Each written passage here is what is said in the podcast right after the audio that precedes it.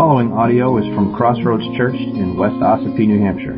For more information about Crossroads Church, you can go to www.crossroadsossipee.com. Thank you.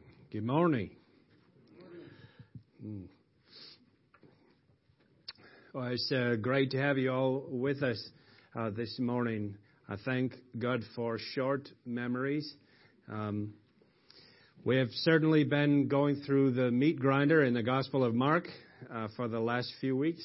Um, and uh, speaking of that, I, I, want to say before I get too far, if if at any time you are witnessing to anyone or share the Lord with with your friends or neighbors, and and anyone that does not have a Bible, and you want to get them one, you can take one right out of the pew and give that to them, and we'll replace it. Don't worry, that's what they are for. So, uh, if you know someone who needs a Bible, go ahead and take one, and uh, we'll make sure that um, more go in its place. Okay? So, I just want to put that out there. So, thinking about where we have been in the last few weeks in the Gospel of Mark, um, as I was get ready to prepare for this morning, um, my thought uh, when I read this text was, whew, this had been really hard dealing with some of the texts that we have been dealing with, and uh, and I really felt like, oh, this is this is going to be easy. But don't worry, that feeling didn't really last very long. We're going to look at Mark chapter 10, verse 13 through 16 and that's page 846 in the Pew Bibles. A little section uh, that's marked, Let the little children, uh, let the children come to me. Um, and before we read that, I want to ask you um, do you remember in your own Bible reading any time that Jesus was angry? What and what specifically? What what context? What was going on? The money changers in the temple. Yeah. Well, the Gospel of Mark doesn't actually say that he was angry when he did that. Perhaps the other Gospel uh, accounts did, but that's I thought the same thing. And you're not wrong. Any other times? But did he say that? Well, he might have done that with a smile on his face. you brood of vipers. I guess that's possible. That's possible. Well, I will uh, spare you uh, any more guessing. This text this morning, the little children, let the children come to me, is, a, is an account where it is recorded that Jesus was indignant, angry. Um, not at the children, although it would be understandable if he were, if he'd been around children before. Um, this is one of the times where Jesus is said to be indignant. Indignant. So we have that to look forward to in our text. So let's look at the text together and then we'll pray. Mark chapter 10, start at verse 13. And they were bringing children to him that he might touch them. And the disciples rebuked them. But when Jesus saw it, he was indignant and said to them, Let the children come to me. Do not hinder them, for to such belongs the kingdom of God. Truly I say to you, whoever does not receive the kingdom of God like a child shall not enter it. And he took them in his arms and he blessed them, laying his hands on them. Let's pray. Father God, we are grateful to be able to gather freely in your name, to read your word, to consider it, um, to look to your word for instruction. I thank you that we have all these paper copies of the Bible to read in our own language. What a blessing that is. And we have the freedom to read it. We pray that you would continue to protect that freedom. Lord, we ask that your Spirit would speak to us now, that our ears would be open, our hearts would be soft to receive your message. And we ask, Holy Spirit, if necessary, that you would change us to be more like you. We love you, Lord, and thank you in Jesus' name. Amen. So, around about the time that Jesus had been teaching on divorce that we went through last week in the region of Perea, which is just east of the Jordan River, north of Jerusalem, some people brought children to Jesus so that he would bless them. And this was not uncommon. The seeking a blessing of of rabbis and prophets was an ancient and well known practice. Um, it's like getting your picture taken with a famous person, right? Getting their autograph. I have a I have a great picture, one of my favorite pictures of Daniel as a baby. If you could imagine, once upon a time he was only this big, and that was the day he was born. Um, when he was a baby, I have a, I have a picture of him being held by Irving Fryar. Now, if any of you are old Patriots fans, you'll know who Irving Fryar is. Uh, he was a wide receiver for the New England Patriots. He came to Portland to preach, and we went to hear him speak. No, we didn't go there to say, Mr. Fryar, would you please lay your hands on my children or anything like that? But uh, it was a blessing anyway, and I have a great picture. And his hands, huge, it's incredible. Anyway. Well, on this occasion, people were seeking the Lord to bless their children, to lay his hands on them and pronounce a blessing. And unfortunately, these people who were seeking the Lord's blessing ran into the disciples first. That seemed to be a problem. When the kids, uh, when the people came with the kids, the, the disciples strongly disapproved of their request and would have prevented them from going to Jesus. Now, why do you think that was? Is that a reasonable thing? Don't trouble the master with your kids. Yuck, they're just kids. Get them out of here. Get these kids out of here.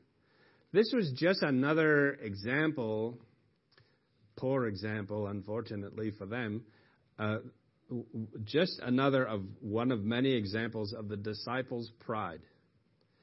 They still did not understand how the kingdom of God worked or would work. They didn't want these people to trouble the Lord with all these dirty, smelly, oh, snotty, noisy little kids. Ain't nobody got time for that. Get these kids out of here. I sometimes feel that way. I don't. Uh, not about your kids. about my own. so, so it's reasonable. Let's close in prayer, right? they didn't do anything wrong. No. In just the last chapter, the disciples were guilty of trying to get a guy who was casting out demons in Jesus' name, trying to get him to stop because he wasn't part of their little group He wasn't following with them. Uh, and they had been busted for arguing over which of them was the greatest, right? Who's going to be the next one in line? Once, if Jesus is really going to go away, some of us, somebody's got to take over. And Jesus uh, had held up a child in their midst and told them, Whoever receives one such child as this in my name receives me. If you receive me, you receive the Father who sent me. Now, these words were not that old when this happened. So they still had, the disciples still had this huge self importance problem. Well, fortunately, it stopped with them. You know, nobody else has ever had that issue since. Problems with self importance. I wonder if you can hear the disciples saying to these parents and caregivers, uh, whoever it happened to be, get these kids, get the kids out of here. Don't trouble the master with babies. He's got more important things to do than deal with babies. Are you kidding? Get out of here. I don't want to bother with you all. And they were obviously doing more than just looking down their noses on kids, which is, of course, approved behavior for the church, just to look down on them without saying anything, right? Crooked, crooked looks over your glasses. That's why glasses were invented. They are obviously doing more than just being annoyed that kids were nearby. Right? For Jesus to become indignant with them. That word indignant in verse 14, a very strong word. Jesus was angry. Our translators are more polite. I don't know why. But Jesus was angry with the disciples for trying to chase the kids away. Right? What they were doing was wrong and worthy of Jesus' anger. Okay? The children who were brought to Jesus weren't children in need of healing. It wasn't, my poor baby is sick, my child is dying. Doesn't say that. They just wanted his blessing. They didn't come to him with, this, with their problems. It just came for Jesus' blessing. I think there's a lesson in there. They didn't come with their problems. They just wanted their kids to be near Jesus and have his blessing on them. There's a lesson in that. But the disciples met them first. And in their pride and sense of self importance, they would have denied these children a time with Jesus. And in response, Jesus gave us some of the most poignant and memorable words in Scripture. Let the children come to me. Do not hinder them, for to such belongs the kingdom of God. That doesn't line up with what the disciples were thinking at all. So, the moral of the story is be nice to children because Jesus is nice to children. Okay, let's close in prayer. Well, the teaching here in this passage is is simple, but not that simple. In examining the characters in this account, we can already see that the disciples are, were wrong, right? They're, in their pride, they would turn away these unimportant little nuisances, right? But where the disciples were in the wrong, the parents or the people who brought the children, whether it's their nursemaid or whatever, I don't know, Whoever brought the children to Jesus was certainly in the right. They were doing the right thing, bringing their children to Jesus. And that's perhaps the most important responsibility of any parent. It's not what you necessarily what you do for a job or how big house or nice car or that you provide well for your children and they're all well clothed and well educated and, and have everything that they need and the latest video games and and all that sort of thing. What's most important is that we bring our children to Jesus to teach them who He is and what He has done for them. And pastors can help, and Sunday school teachers and children's ministry uh, workers can certainly help. But it is the primary responsibility of parents to show their children who Jesus is. As Alistair Begg said, the expectations of those who brought the children were understandable. The dis- response of the disciples was unacceptable, and the indignation of the Lord was unmistakable. Why did the disciples deny the children? Because children are weak and helpless and unimportant they were the low men on society's totem pole, right? The bottom rung of the ladder. And Jesus said, The kingdom of God belongs to such as these. The kingdom of God does not belong to the self important and the proud. One cannot earn their way into the kingdom of God based on their, their merits or their pedigree their accomplishments or their heritage. And we will see later in this chapter, the kingdom of God does not belong to the rich of this world. As if one could buy their way in with their wealth and prestige and position. No. The kingdom of God belongs to such as these weak, helpless, unimportant. Now, this might sound foreign to us because in modern society, modern parenting, children are not, were not then seen as the center of the parent's universe, right? Uh, and given a false sense of importance and entitlement. They were seen as what they were dependent and weak and humble and helpless. That is exactly how one must receive the kingdom of God. We don't receive faith in Christ because we deserve it. After all, we are God's children, right? Don't we deserve His salvation? He made us, after all. You know, not everyone born is God's child. You only become God's child through adoption, through faith in Jesus Christ. So when someone says, we're all God's children, no, we're not.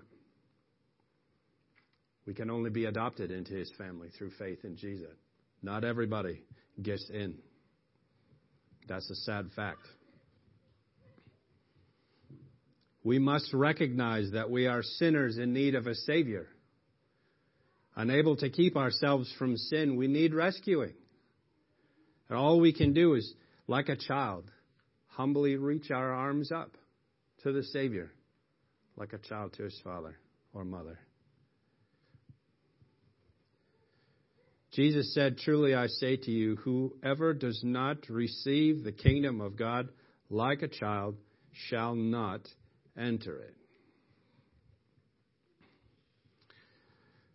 Friedrich Schleiermacher. Yes, I've practiced that all week. Old Fred wrote, It is the proper nature of a child to live altogether and absolutely in the present.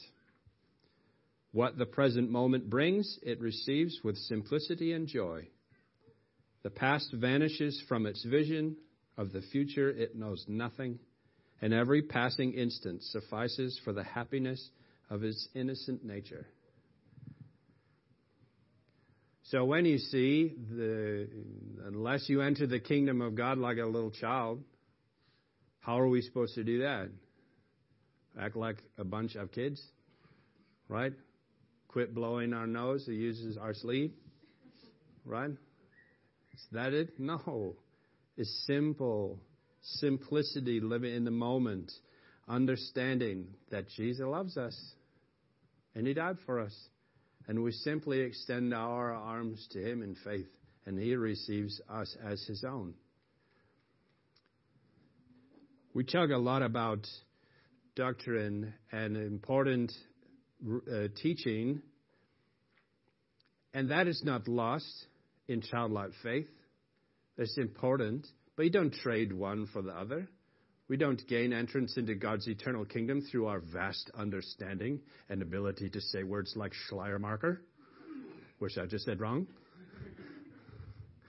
That's not it. It's simple trust. I couldn't help but think about these boys. Peter, you got it right, man. Hmm. Children are simple, not in a derogatory way, right? Their understanding is simple. They are direct. They're curious. They're full of wonder. They're teachable and trusting and humble and utterly dependent. They're blank slates. And such, and such must our minds be to the pen of the Holy Spirit. Blank slate.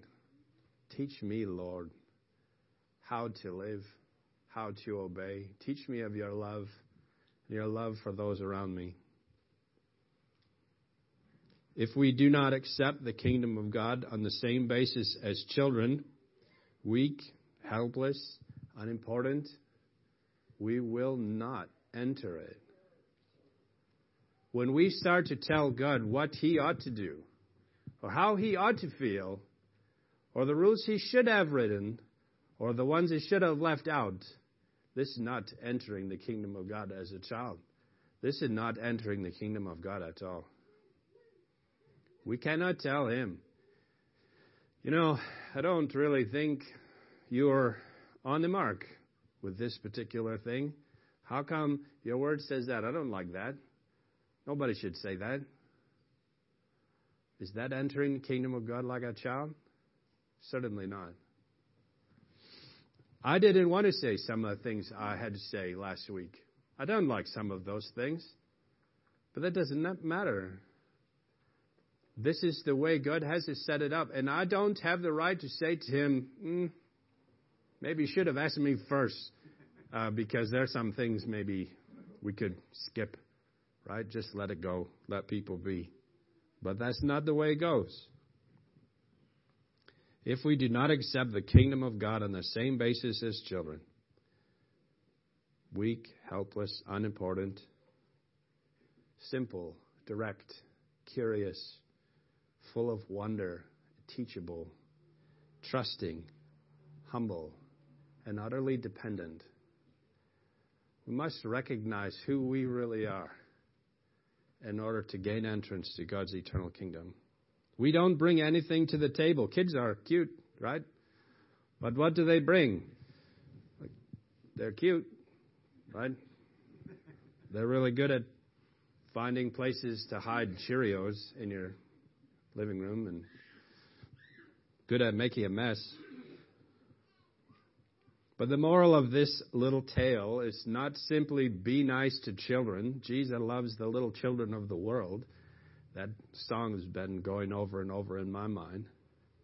But that's not the moral of the story. The moral of the story is to let go of our pride and accept Jesus and his kingdom like children do. Not based on our merits or accomplishments or power or position, we must recognize that Jesus did not choose us because we are particularly special. Or as if he needs what we bring to the table, right? He's not building a baseball team. Oh, you've got a really good arm, and you know you're a good catcher. We need you. That's not the way God's kingdom is built. We don't bring anything, but He calls us to himself. Jesus chooses us because he chooses us, not because we're special. He chooses us because he is special. And that's what makes us special, because he chose us. Romans 6:23 says the wages of sin is death, but the free gift of God is eternal life in Christ Jesus our Lord. What we earn, all our talents and ability and our skill and our charm and wit, our cleverness, may I just talk about me, but all that earns is death. Does not earn a place in God's kingdom. All of our self importance and our pride is bound for that maggoty, burning trash heap. That's what it's worth. That's what we bring.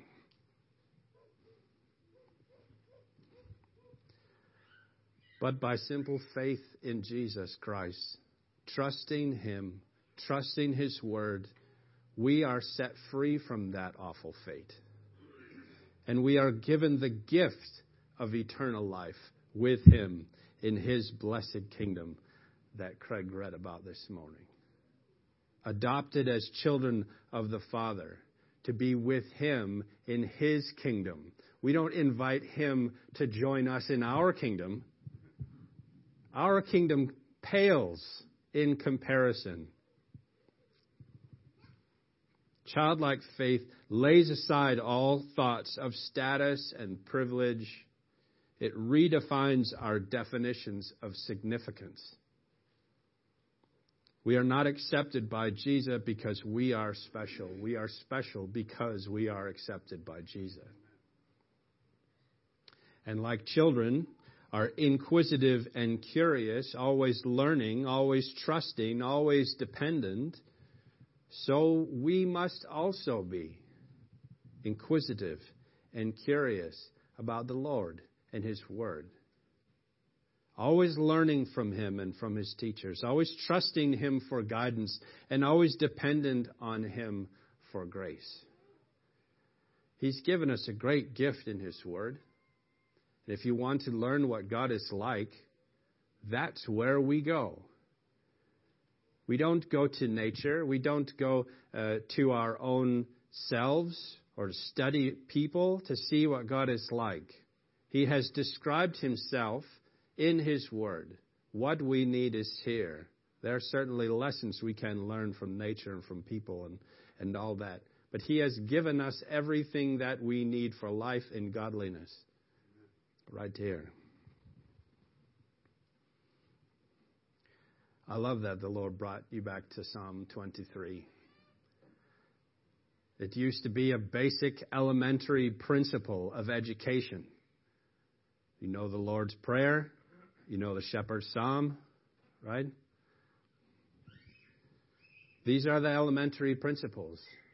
We must go back to them, trusting in God to shepherd us to lead us beside the quiet waters, to restore our soul.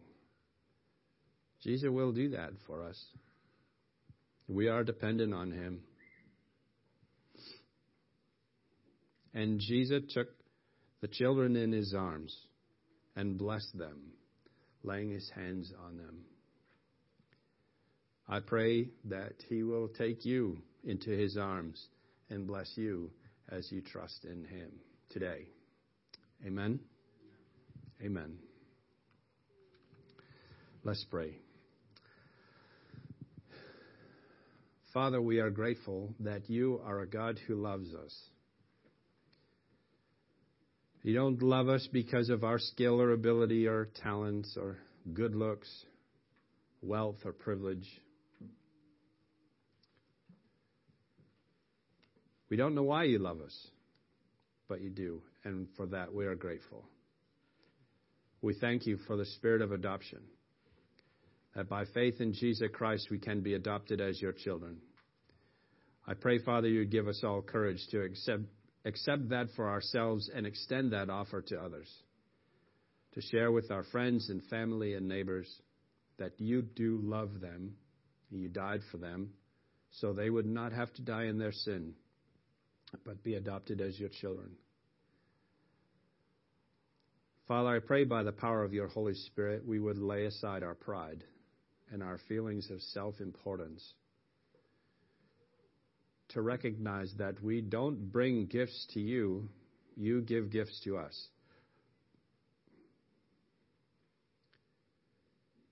We thank you for your great love, for sending your Son Jesus to die in our place die on the cross, the death that we deserve, what our pride and self importance earns, is death. And you took that upon yourself on the cross, and we are forever grateful for that. May we put our trust in you, that you paid the penalty for our sin, that we should turn from it, turn to you, trusting in you and not in ourselves following you and not following ourselves and our own pride. May you fill us with your Holy Spirit. We love you and thank you in Jesus' name. Amen. Amen.